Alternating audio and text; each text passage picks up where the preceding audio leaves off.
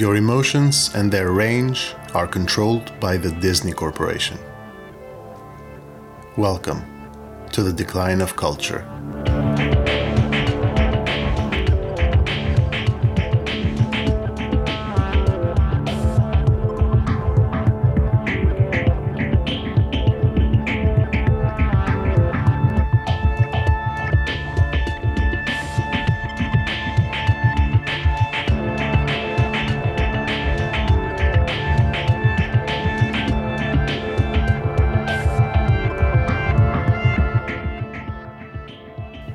2019, legendary director Martin Scorsese made the news for saying that Marvel movies weren't cinema. The backlash was louder than the statement, perhaps because the Marvel movie franchise is so hugely successful and beloved, but maybe the fact that I called it a franchise should give us some sort of a hint. Quote What streaming means and how that's going to define a new form of cinema, I'm not sure. I thought for a while maybe long form TV is cinema. It's not. It simply isn't. You know, it's it's a different viewing experience. You could look at three episodes, two, four, ten. You know, one one week, a second episode the second week. That's not. It, it's a different kind of thing. So there's got to be still what has to be protected is the singular experience of experiencing a picture, ideally with an audience. The value how do you how do you say the value of a film that's like a uh, theme park film, for example, uh, the Marvel type pictures, where where the theaters become amusement parks? That's a different experience, and it's like it's not even. It's a, I was saying earlier, it's not cinema; it's something else. You know, whether you go for that or not, but it is something else, and they shouldn't be. We shouldn't be invaded by it. Um, and so that that's a big issue. That's a big issue, uh, and we need the theater owners to step up for that. You see to allow theaters to show films that are narrative films. Recently, he wrote an essay published in Harper's Bazaar in praise of another legendary filmmaker, Federico Fellini.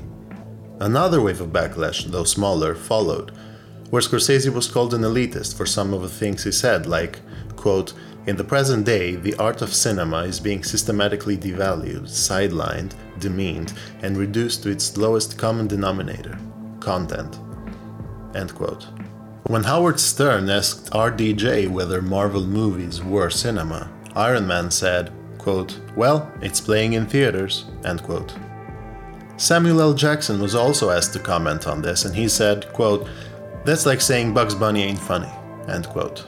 Further noting that not everyone likes Scorsese's films. It's worth pointing out here that Scorsese didn't say Marvel movies aren't good, just that they're not cinema. So, where do we stand on this? What is cinema? This distinction, I think, has always existed. So I think, in a sense, essay is knocking on open doors. So we have different words for the art form.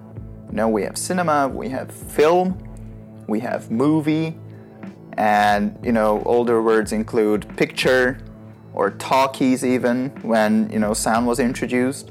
So I think some form of this categorization always existed, right? So the movies were you know entertainment that you went out to see with your friends, and films were you know um, more artistic versions of the same thing.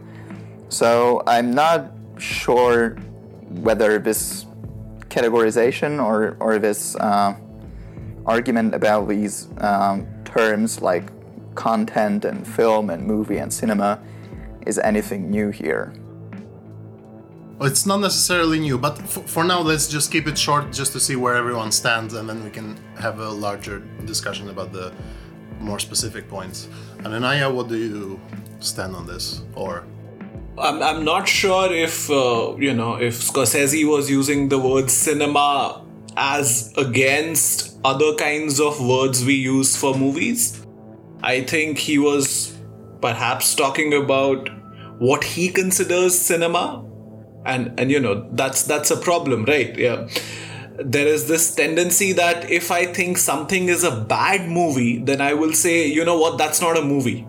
As if bad movies can't be movies So, so I think that's the worldview that we have to think about. Is are bad movies still movies? Is bad art still art? Is bad music still music? Because Yes, he's um, yeah he's asking perhaps a very I don't know I'm, I hate to use this word but ontological question. I don't think it is. And if, if I can ask each of you uh, if if you've read the essay on Fellini, or at least the first two paragraphs, when he, because most of the essay is about Fe, uh, Fellini in particular, so it's not very important in our conversation. But the first two paragraphs and the last two paragraphs are about cinema in general.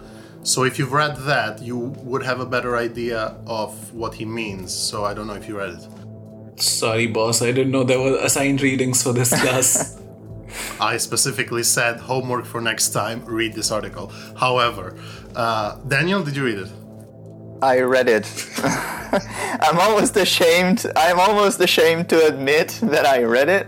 I read the whole thing because it was Okay, wasn't wait, very wait, long. wait, and wait. No, no, no, no, no, no, no. Why are you ashamed? This is a very important question. Tell me how you feel. Tell me about your father. no, why were you ashamed? It's Scorsese writing about Fellini. Who wouldn't? If you're a fan of movies, you'd be interested. in he's that, ashamed because he's the nerd who does his readings for the class. Exactly. and he's making our podcast better for it. So, but I, I don't think so. I read the whole thing, and even though the middle part, as you said, is about Fellini, so not, you know, about general topics, I think the middle part is also very telling in a way. So, um, that's where he's building his own personal canon, and Yes. I think it's very telling how he talks about these films. But we Okay, can go so into that later. Uh, since Anunaya hasn't hasn't read those paragraphs, I'll just provide some context for him uh, for those uh, paragraphs. Let me pull up the article again from my history. Uh, Uh, what is it called? Il Maestro. Oh, okay. I'll I, I can send you a link here, or did you find it? Yeah, it's it's harpers.org. Sure. Yes, it, it, it is that, and I, I have uh, more uh, quotes here which I can read. For me, the filmmakers I came to love and respect, for my friends who started making movies around the same time that I did, cinema was about revelation aesthetic, emotional, and spiritual revelation. It was about characters, the complexity of people and their contradictory and sometimes paradoxical natures, the way they can hurt one another and love one another and suddenly come face to face with themselves. Many of the elements that define cinema as I know it are there in Marvel Pictures. What's not there is revelation, mystery, or genuine emotional danger. Nothing is at risk. The pictures are made to satisfy a specific set of demands, and they are designed as variations of a finite number of themes. Everything in them is officially sanctioned because it can't really be any other way. There's the nature of modern film franchises m- market researched, audience tested, vetted, modified, re-vetted, and remodified until they're ready for consumption. And if you're going to tell me that it's simply a matter of supply and demand and giving the people what they want, I'm going to disagree. It's a chicken and egg issue. If people are given only one kind of thing and endlessly sold only one kind of thing, of course they're going to want more of that one kind of thing.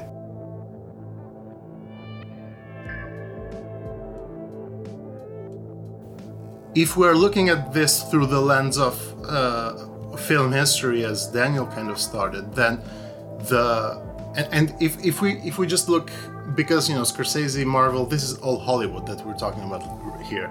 Even though it's an essay about Fellini, it's really about uh, the American film industry. And in America, the the movie industry started big, and it was controlled by the studios until the studios broke down, uh, where uh, a two or three waves of filmmakers started started uh, gaining prominence, among which Martin Scorsese in the 70s.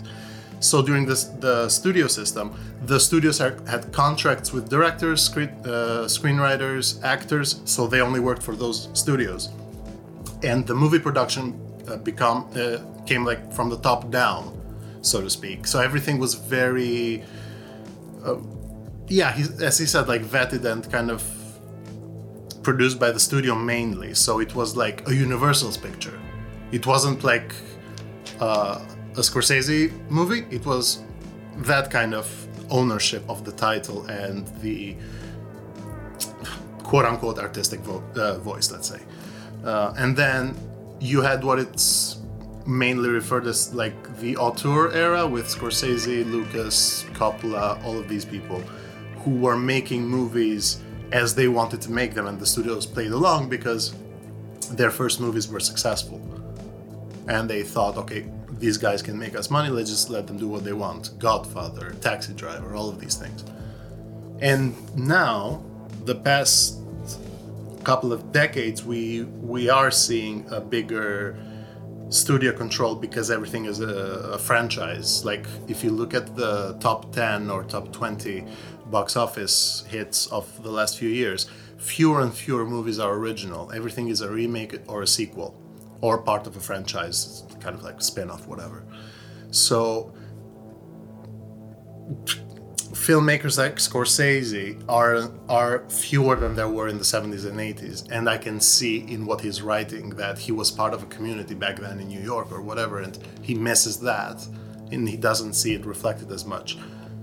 If I asked you, you know, who directed a random Marvel movie, you probably wouldn't know as as a as a normal audience, not the Marvel fanboys that Daniel ma- mentioned before, right? So his personal influence is very big on this, but does does that mean that there isn't something true in what he's saying, especially the part about market researched and vetted and revetted?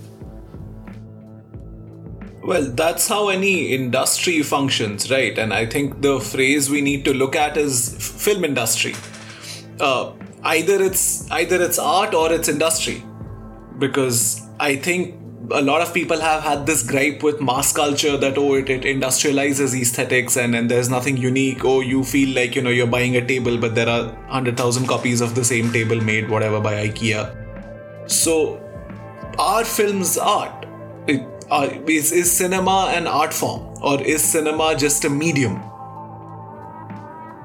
Because I the, the, the phrase film industry say- questions that Uh, yeah, okay. I would I would personally say that the medium is the screen cinema a- as cinema, but not the the cinema, not the theater, but cinema movies is not a medium, is an art form for me. I've always seen it that it's you're saying it's not an art form. It, it is an art form. It is, a, it is not a, it's not a medium. and that's the thing i think that's the question that sort of you know decides everything. So if cinema is an art form then movies are works of art. And and therefore anything that does not fit that artistic sense is then not cinema as as Scorsese is claiming. But if cinema is not an art form it's just a medium then you know sort of not every movie has the pressure to live up to the tag of of being a work of art in that case we can say that okay marvel movies are bad movies and anybody can say something is a bad movie because i don't like it. But you see what is very interesting is that scorsese is not saying they are bad movies they are saying they are not movies. So which to me sort of then leads again into that same point that then perhaps uh, we he at least is definitely looking at cinema as an art form and i'm not sure and i'm not sure if i do agree there. Because art movies are what? One in a hundred? Art house whatever you want to call it. If Yeah, if, if a a medium if a medium is predominantly producing movies that cannot be called art then is it an art form at all? Oh well, let hmm? me give you the counter argument. Most books that are produced are manuals. How is that Does a it mean that- counter argument to what Anunaya is saying? Does that mean that books are not art? No. Books, by their definition, are not art. Some books can be classified as art. All right. So yeah, so it, it can be done artistically, right? But it's not by definition. So by the same kind of logic, the the um, what's the word? Uh, the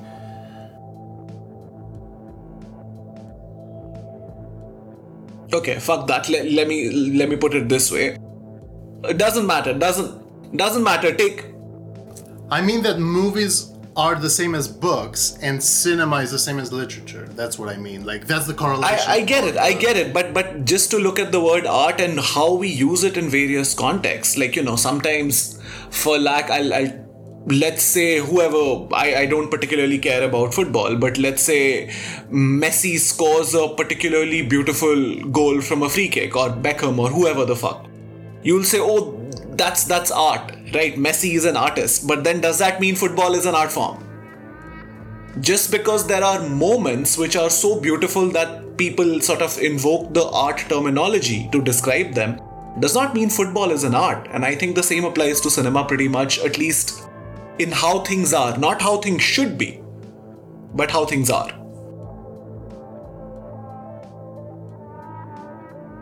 I think also, also factor in this is accessibility to an extent.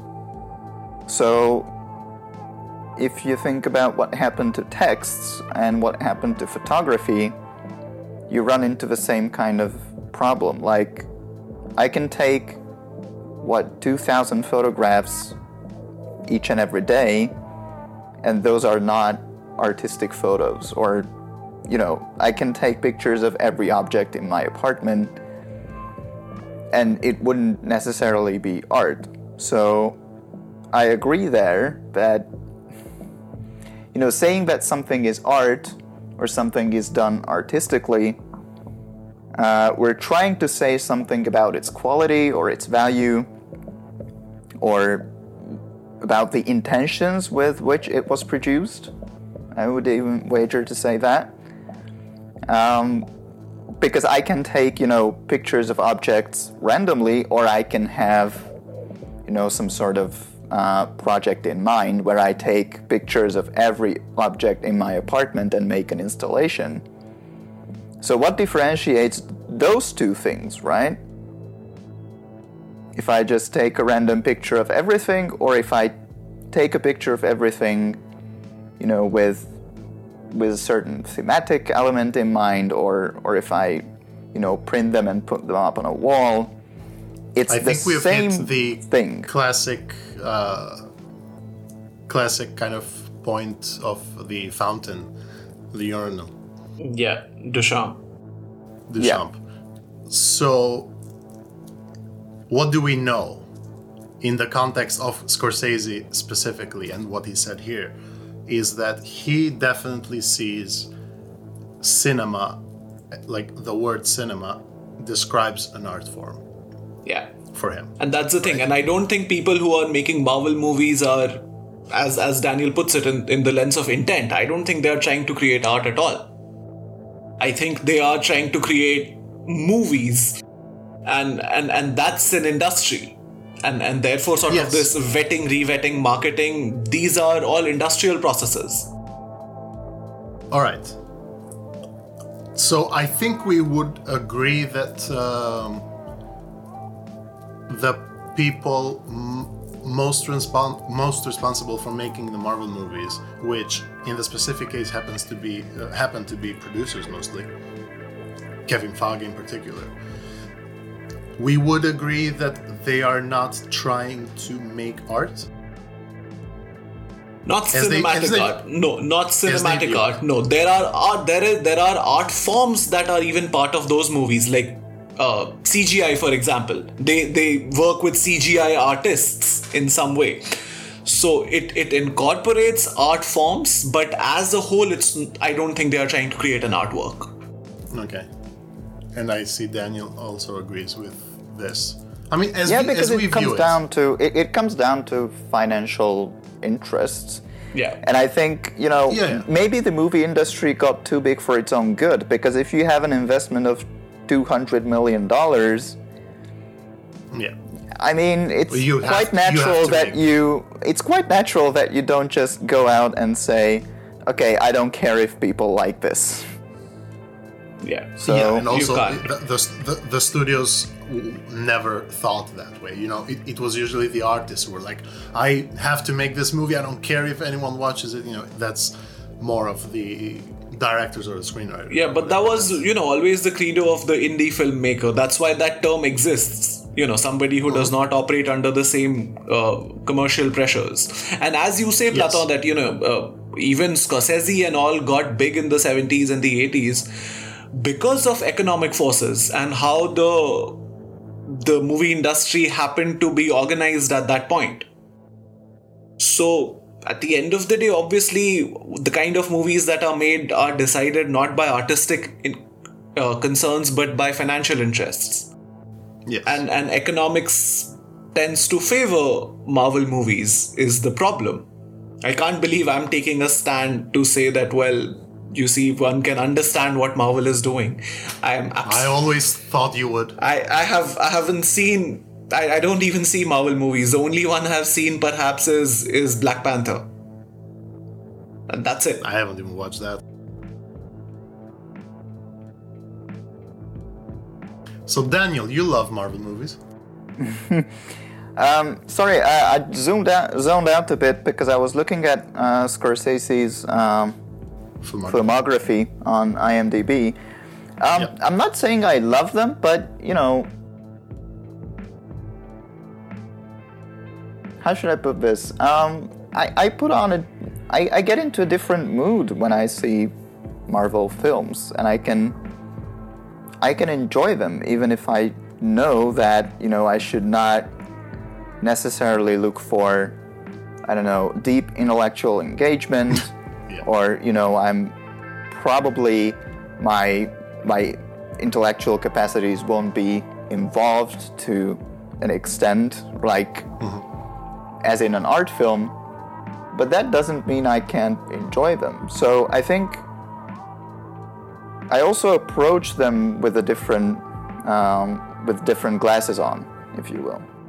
Yeah, and I think that's just a, a sign that there is a distinction here to be made. And the way I've always thought it is that they're not art, they're entertainment. And for me, there's a big distinction there, even though there can be overlap.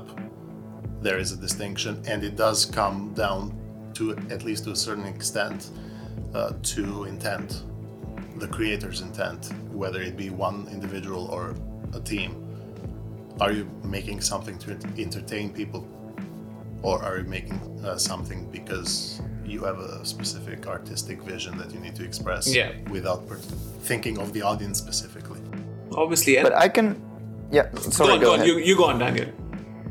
I was Um, making a but- slightly different point, so it's it's good if we don't get to that right now.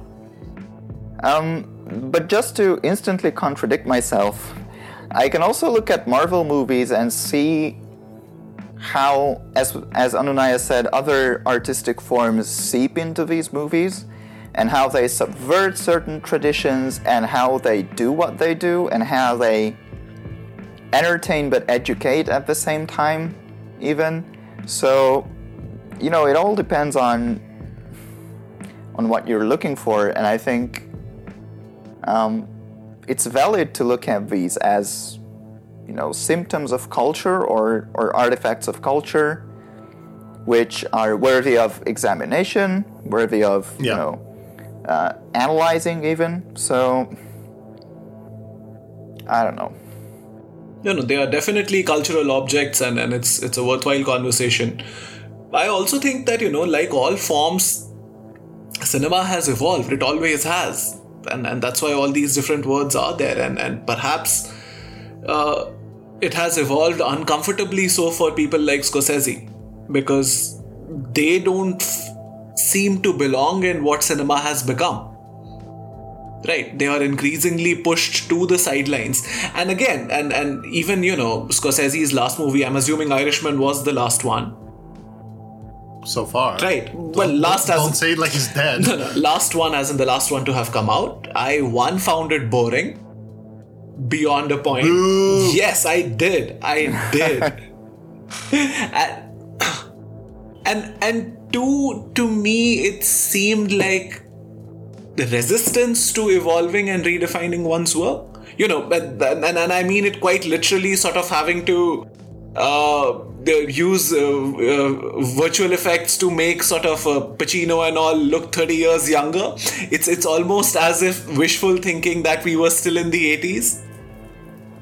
No, I think it's just because he's telling the story. I think I, I, just because I kind of uh, in the same because just to, to to mention this, all these comments uh, about Marvel movies were during uh, interviews and panels that he did for The Irishman. So if you bring up The Irishman, he's answering questions uh, that are a bit general, but in the same answer, he will say something about cinema in general, something about Marvel, but also something about The Irishman, which is interesting because I think I did not include the full answer that he gave because it was a bit long in the in the intro I gave.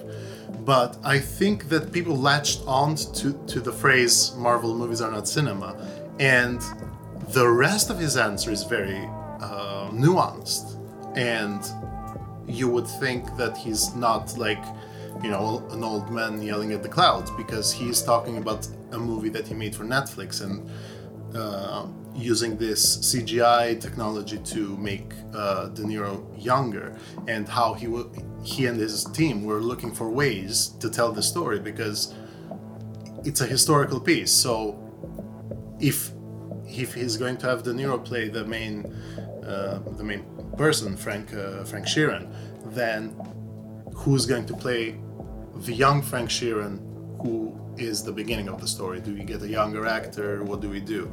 So in a way, it's him experimenting with a form of technology and CGI. You, you mentioned earlier that even if the movie in the end it's not a piece of art, then in the process there have been artists involved in it.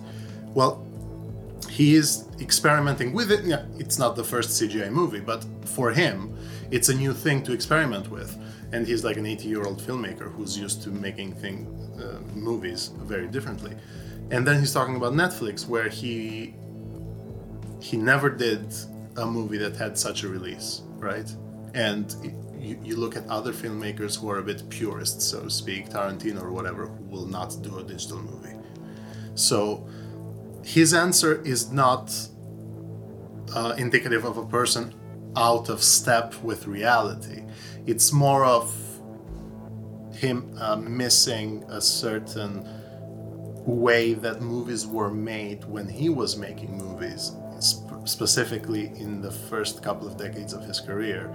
And I, if, if, if I were to kind of like I mean, I told you guys that I kind of I, I, stand with Marty, and the reason why I do is that I well, I think we all agree about the financial aspects of the, the movie industry these days, but I see that there's more and more and more of an incentive to make movies specifically to make money, and studios' decisions are based on what made money before, and that's why I mentioned there's fewer and fewer original ideas making it to uh, the levels of visi- visibility that Marvel gets because everyone is watching these movies. 10 out of, uh, sorry, 8 out of 10 movies in the box office uh, top 10 in 2019. Let's let's skip 2020, but like 2019 were remakes uh, or parts of franchises, and I think like five of them, so half of them were Disney, were were made by Disney, and I think that that's that's a sort of stifling monopoly on a creative medium that I do believe it it, it should be art all the time, and the more these movies, the more money these movies make, the more of these movie studios are going to want to make. And that leaves less room for up and coming filmmakers who don't want to do that, who want who have something com- completely original to say. And I share with uh, Scorsese that kind of lament that it's becoming so much more difficult to get these new voices out there. No, fair enough. I have a more radical sort of a theory here that perhaps cinema as a whole as a medium itself is is struggling with an existential question you know in the day and in the age of binge watching in the age of there being a glut of content and you know you're not watching something to have an experience. You're watching it to to sort of get through your day to get through your time. And and essentially a standalone movie does not fit in the binge watching culture. So therefore, you know, as you say, it has to be a sequel, a prequel, a three-part, a trilogy, a franchise, 29 movies with interconnected themes. Because just to keep people busy, our lives have become sort of there's more free time than ever in some ways, and, and we want to fill it with and, and that's what what I found most interesting in Scorsese's second comment was movies are being reduced to their lowest common denominator, which is content and you see, today we don't even watch movies or TV shows, we just watch content. So, we consume content like we are consumers of an industry of which creates content. So, I perhaps think that but sure there was a time where content was the lowest common uh, lowest sort of element and this is applies everywhere right uh, you read shakespeare not for the plot it's it's not that his stories are, are great. It's it's it's what he does with it. So but in this day and age content or or plot has become paramount has become all encompassing in this culture of binge watching. What do you think daniel? Is that does that make sense or is that too radical and left field sort of as a proposal? I think um I don't think it's too radical because there's a lot of truth in what you're saying. What I was wondering about is, you know, this classic experience of going to the movies, sitting down at the theater and, you know, watching the film unfold. Now we're, you know, watching films on phones, on tablets, on laptop screens, um, at home, on the toilet, lying down, at the beach, you know, in all these different situations. And I'm wondering if, you know, creating formally challenging art is consumable in all these different in circumstances. Settings. Yeah, yeah. In in all these settings. So I don't I don't actually think that you can appreciate or or even enjoy watching The Shining, for example, on a phone screen in 20 minute installments. So in that way, yeah, the the the way of consuming culture has changed the medium itself or has changed the works of art themselves. But on the other hand, there was this um, service, I'm not sure what it was called, uh, Weeby, Freebie, Quibi, something like that. Are, are you thinking of Quibi? Yeah. Quibi. So one of these, uh, so, so one of these millionaires tried to start this, and as far as I know, it failed completely. So, and these were like 10 minute films with huge stars being marketed. And it seemed like the perfect solution, like, you know, the commute movie or something that you can just consume while you're having lunch or something. And that's why all these people invested like over a billion dollars. They Yeah. thought it makes sense. and it failed miserably. So I'm wondering if, you know, any of what we're saying about, you know, how the way of consumption changed culture completely is true because, you know, this should have been a success. This should have been a huge success and it should have colonized our way of, you know, watching films and Quibi should be everywhere. And it's not for some reason. the the founder and some uh, sort of people who have talked about it have blamed in part the pandemic to it. And i think there is something in that because this was very an on the go kind of process of watching things. And all of a sudden lockdown everywhere we're at home we're just watching 5 hours straight. So and, and this is and this was content to be watched on phone. This was a vertical kind of thing right they adapted every every formal aspect of uh, movie making to fit a phone and all of a sudden you're at home and you don't need to look at your phone You're just rewatching Friends for the millionth time. But uh, speaking of audience, I have a I have a, a quote for from the Scorsese article on Marvel that may push this conversation a bit forward. His opinion is. If you're going to tell me that it's simply a matter of supply and demand and giving the people what they want, I'm going to disagree. It's a chicken and egg issue. If people are given only one kind of thing and endlessly sold only one kind of thing, of course they're going to want more of that one kind of thing. Yeah, but that's the formula, right? That's what sells. So let's keep making more of that shit until it stops selling. I think financial concerns are the only things that can change what they yes, do in the future, I... right? If if these movies start bombing, then they'll have to do something else at some point. But but this has, been this has been happening in Hollywood for many years now. If you see trends of this like one kind of movie being made, the first one that flops, okay, what's what's the next big thing? And that that Scorsese quote reminds me also of like the that famous both Steve Jobs and um, Ford quote, where it's like the people don't know what they want until you give it to them. yeah, yeah. And and these are these are quotes from like people who are very much not artists and super business driven, right? What do you mean Steve Jobs is not an artist?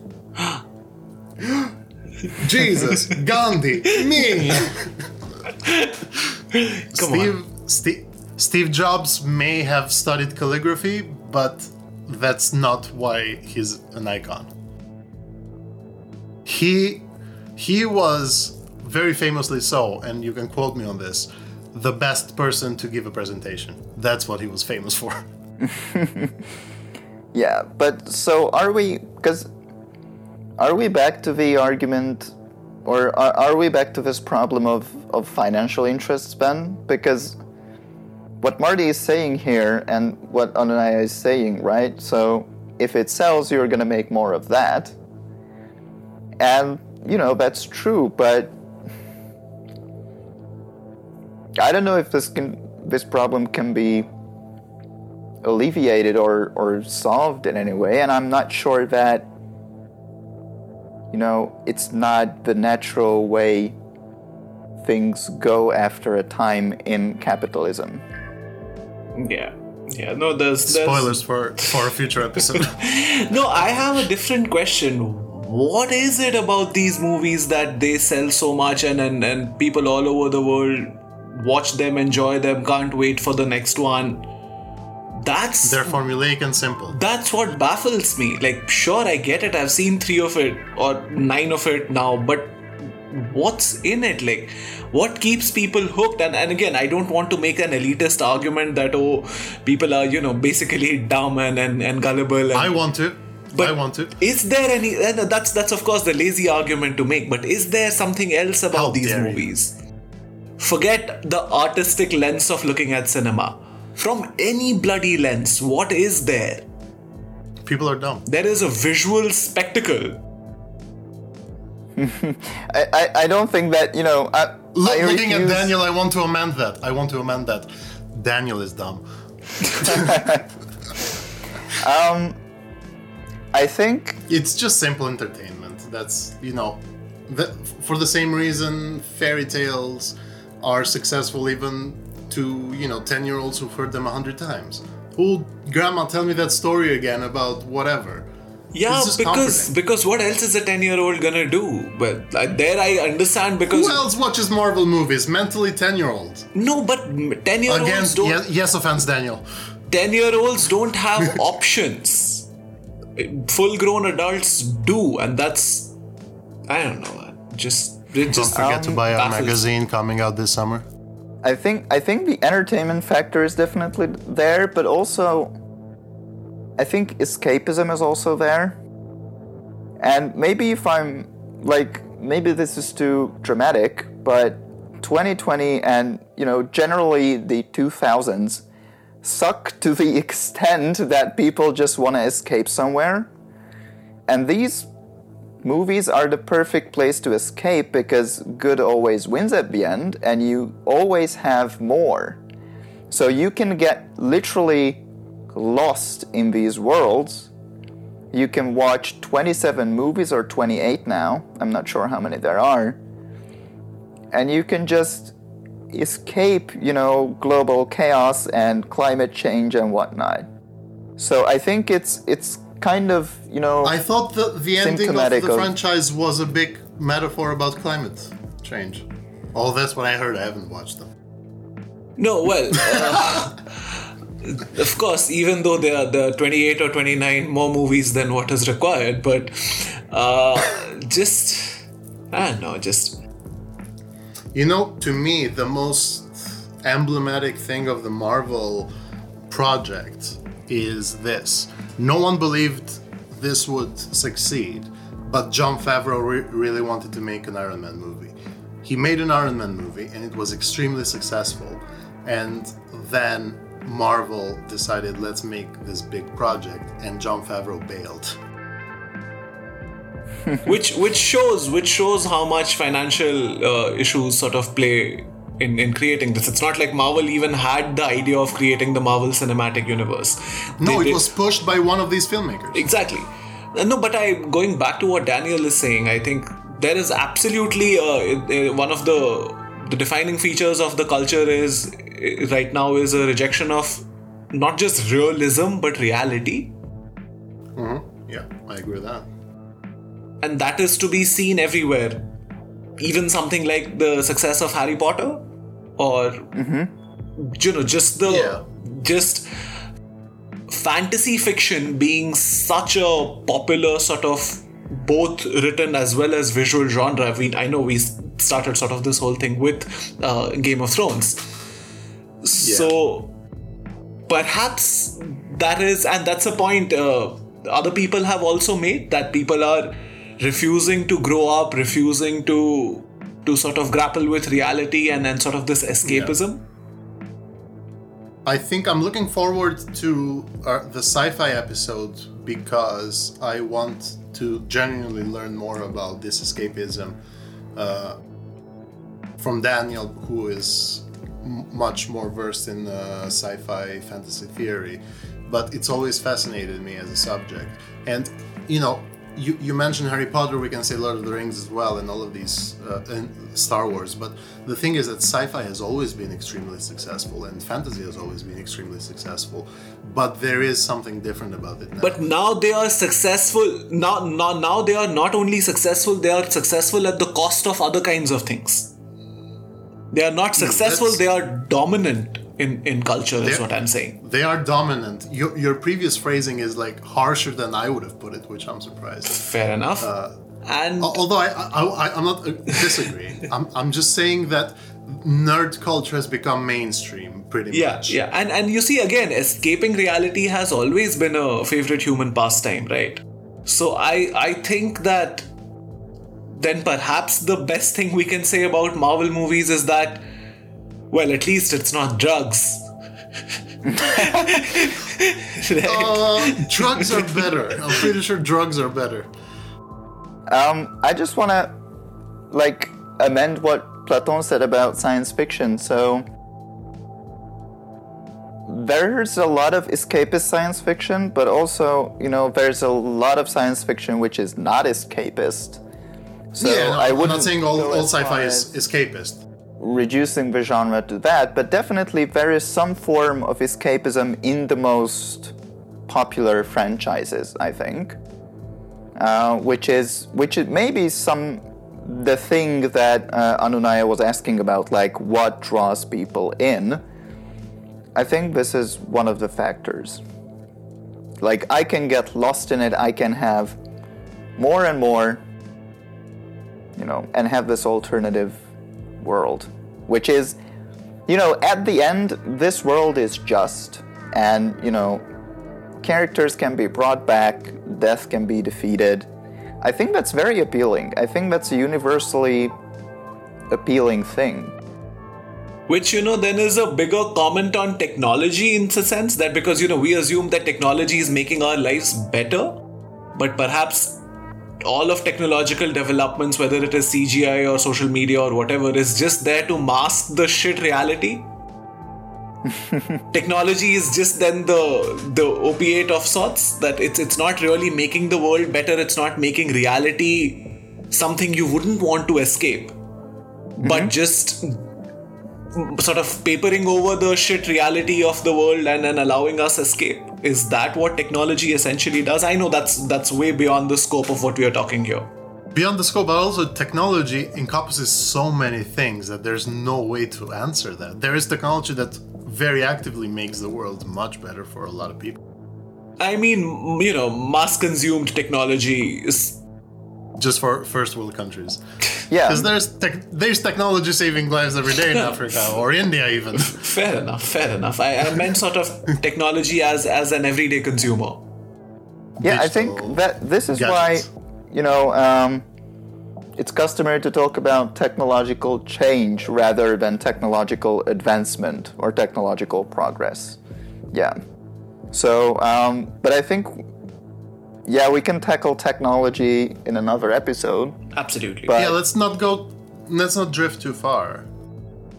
Um I wonder um you know, I, I had one point to add here, and specifically about cinema, just to bring it back, that escapism does have that formulaic element, which uh, is what I got from uh, what Daniel was, say- was saying, where you get that comfort in the end. And uh, just to say that I'm not, I, didn't mean to, to sound like I was reducing all sci-fi to escapism, but that is a, an important element to to the genre and to these speculative uh, genres. Um, but uh, I I watched for the first time The Martian the other day, and you know it's Matt Damon. I resisted for a long time, and I'm like, ah, let, let's just get this over with. That's how that's how I see a lot of movies these days. It's like let's just check this off the list. So I watched it, and there were a lot of good things in The Martian for me. The storytelling was lacking in that, you know, I watched the first act and I could predict the next two acts because of this formulaic element. But I'm like, if they go to Mars to save him, and the last moment something goes wrong and he dies, and they show the aftermath of that in the crew and how they handle it, that would make this movie so much better. So I kind of manufactured a sort of uh, tension within myself. I'm like, can they pull it off? I'm, I'm like rooting for the screenwriter. Just like I, I don't know what happens in the novel, but just make this happen. Just like end on a very pessimistic note and deal with that. That would make such a better movie. And of course, they didn't, and it was a complete disappointment. But, but uh, you see what I mean? Like, yeah I understand how you are baffled by the success of Marvel movies. And my complaint is that they are not trying to produce something new or original or, you know, like experiment with anything, you know, except for technology. Yeah, yeah. So essentially, then the escape and the realism basically is leading to a rejection of tragedy in some ways. Is what is that what you're saying? That that there always has to be a happy ending for it to bec- become a big hit, for it to be universally sort of accepted and and watched over. Because we want we watch movies to feel good and feel happy and and and I don't know is and so that tragic endings yeah I will tell you exactly what it is, even with a Marvel example. Um, but what it goes back to is what we said in the Game of Thrones episode, where it was shocking to see these main quote unquote characters die, and that became predictable. And they threw them off course in the last season when they were making shit up, di- diverting off course just for the sake of surprising the audience, and that can go wrong without a genuine reason to do so, uh, except for surprising the audience. With Marvel, I have friends who have seen all of the, the entire series of movies, and they they've told me things about the movies, right? I, I I've asked them things as well, and f- from what I understand, in the second to last movie, I don't know the title, so just don't don't bother me with that. But like in the second to last movie, uh, Thanos seems to win, and he's like sitting victorious or whatever. He killed half of the universe, and then there's another movie.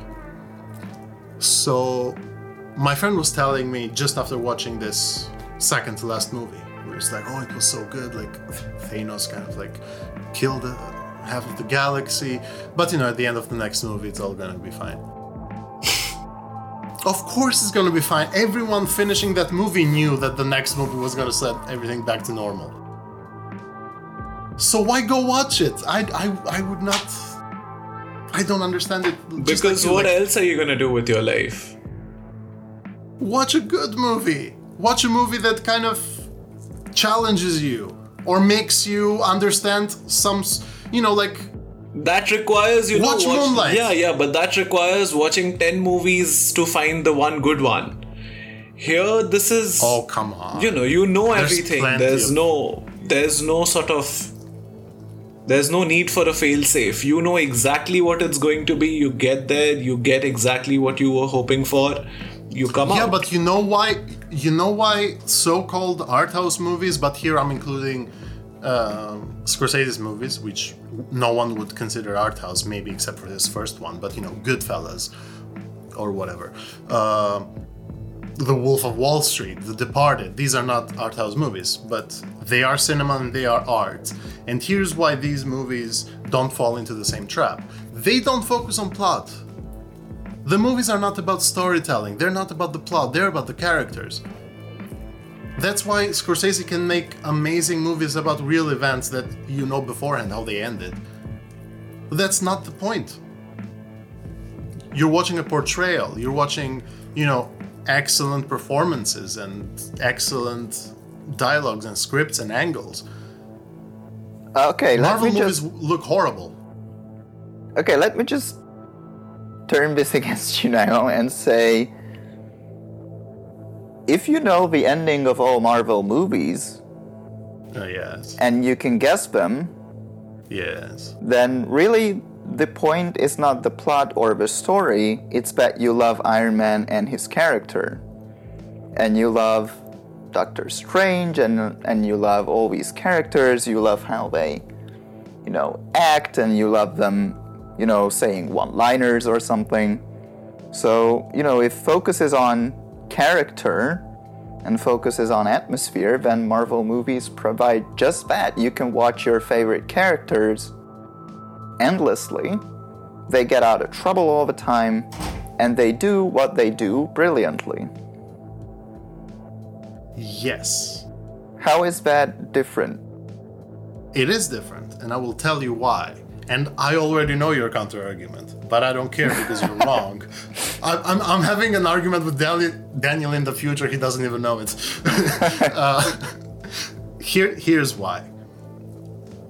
These are comic book movies, and comic books don't have characters, don't have real characters. They have archetypes.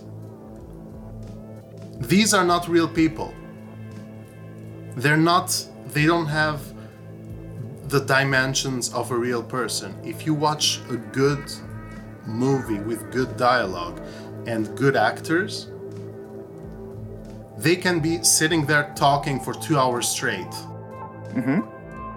and they will have not so not to confuse this with uh, verisimilitude but a realism where they are people where uh, th- that you can relate to to a, a much higher degree than Captain America. And Yeah, but then now we're closer to the problem, right? So now we're closer to saying what is wrong with these movies. and I'm glad that you bring up one-liners because it's the same thing that happens when you take away the laughing track from Big Bang Theory. It's weird. this is this is not the world. This is a made-up place with made-up anthropomorphic people. Hey, they're called superheroes, okay? But that's my you know, I have a similar problem, for instance, with Aaron Sorkin movies. The dialogue is written brilliantly, and it's very snappy and very witty, but no one talks like that in real life.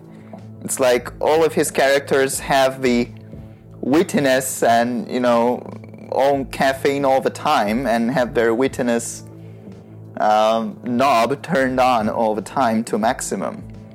So Did you watch the trial of the Chicago Seven? yeah, Yeah, What'd you think I of did. I liked it. I think it was a very, Yeah, very I specific framing of the whole thing, but yeah. loved it. Absolutely loved it. But yeah, what's the difference then, Daniel? Then I, I will tell you. Well, Daniel brought up Aaron Sorkin, who wrote and directed uh, Chicago 7, yeah. Seven, and my favorite scene in that movie is the taking the hill scene, which was I, like I literally we finished the movie and I rewinded it to watch that scene again because I had goosebumps all over when they took the hill. Uh, the music first of all, but the choice to put real footage of that um, clash with the police in the very fast cutting scenes. You know, like you have very fast montage, people like fighting with cops everywhere, and for split seconds you see actual footage of the event happening. That's what I mean by real. A very specific example that doesn't, you know, portray what I call cinema as an art form, but kind of shows the kind of, you know, like it was almost to a point where you didn't know, oh, did they shoot black and white some of the scenes to make it look like they are real, or did they use archive footage? Like that was the level of reality that was in there, and I, I am I am taking it to to escapism again, because for me it, it is like when I when I engage with a form of art, be it literature or music or movies or whatever, I've always seen it as a way to either kind of share some common experience to in, in different language uh, or to look at a different point of view of existence. By which i mean you know like you see uh, people that don't uh, share your your background and grew up in a different way and have experienced uh, situations that you haven't experienced before. But they are very common. That that is art and art is about people. Marvel movies are not about people. That's my problem yeah, Then I would say they don't fit your definition of art. they they don't fit my definition of art either. Not they at all. They don't fit anyone's definition. Not at of all. they don't fit the definitions of art of the people who make them. I think not only do they not fit the definition of art, I think they are the exact opposite of art in one way. Because to me, and again, of course, all definitions of art are personal. So, to me, art is something that takes the commonplace, the mundane, the everyday, and elevates it. Right. And and Marvel movies do the opposite. They take the spectacular and, and make it mundane. They make it everyday. In in mm-hmm. that sense. Right. They they start with the whole spectacle that whoa ho ho, like look at the the baddest guy in the galaxy, blah blah blah. And and, and, and, and they bring it to sort of an everyday. What does the the coolest guy or the baddest guy want? Oh he he just has some evil plans as if you know he's he's sort of just a cartoon villain character so they do the opposite of art in that sense taking the spectacular and making it mundane Yeah, for me the the the crucial Marvel movie that kind of has had me thinking for the longest time about these things is Black Panther. Because it was such a big event for African Americans. And I I've heard not only famous uh, black people in talk shows talk about it, but I've seen interviews outside of outside of theaters of uh, black people saying this is such a big day for us. You know, we have a superhero out there that looks like us and has this and that and Wakanda and Africa. And I'm like, well, that's you know, like it's so important to to these people. So I I I don't feel like my arguments against Marvel, you know, not being art or whatever, uh, would matter to them at all. And perhaps they shouldn't. But, you know,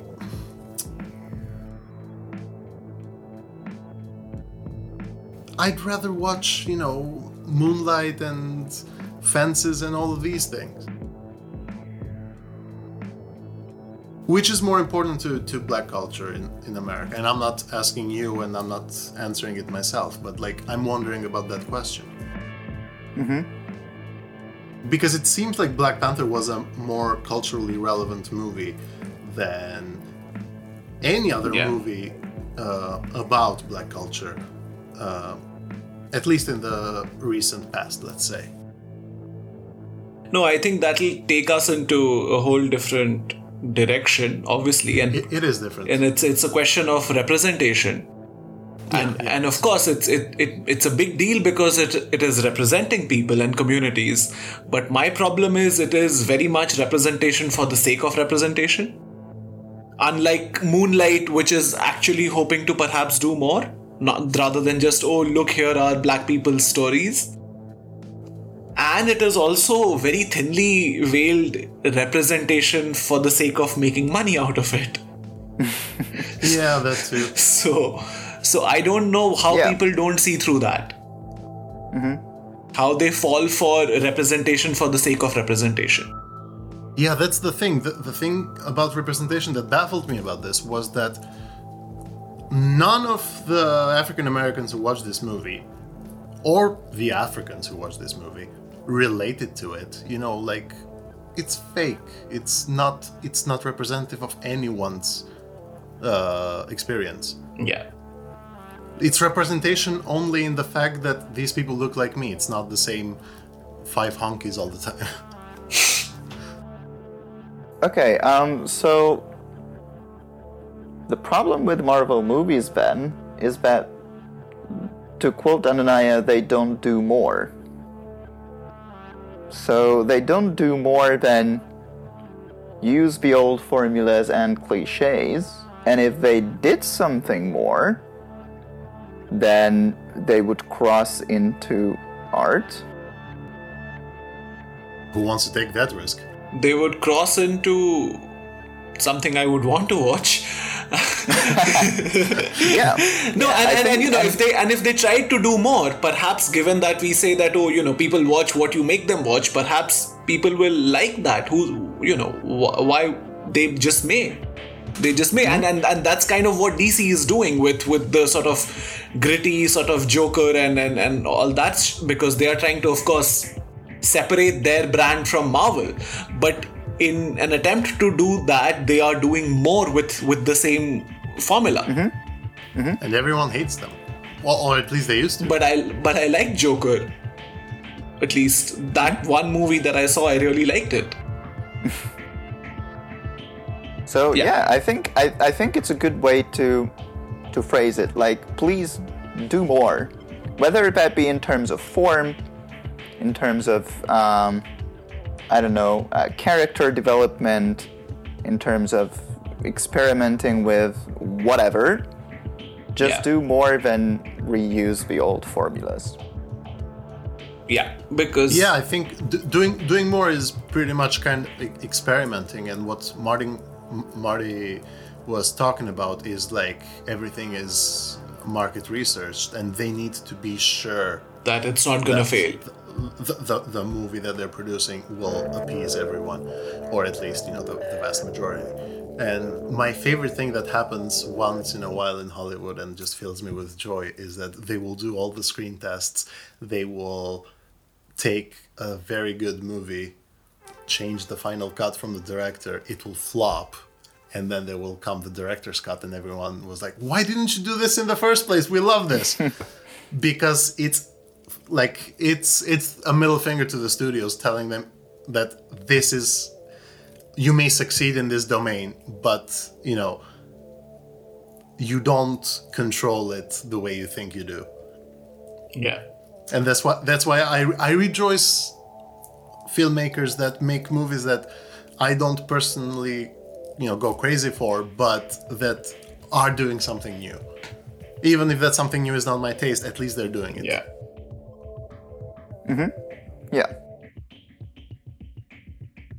Yeah, I suppose that's a good note to sort of wrap things up. Yeah. I think so too. Yeah.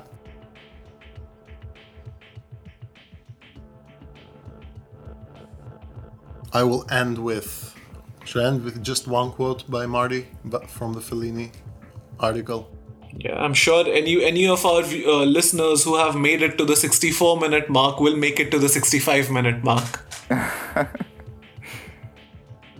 I will end on uh, on the same paragraph that he ends his article. I suppose we also have to refine our notions of what cinema is and what it isn't. Federico Fellini is a good place to start. You can say a lot of things about Fellini's movies, but here's one thing that is incontestable they are cinema. Fellini's work goes a long way toward defining the art form.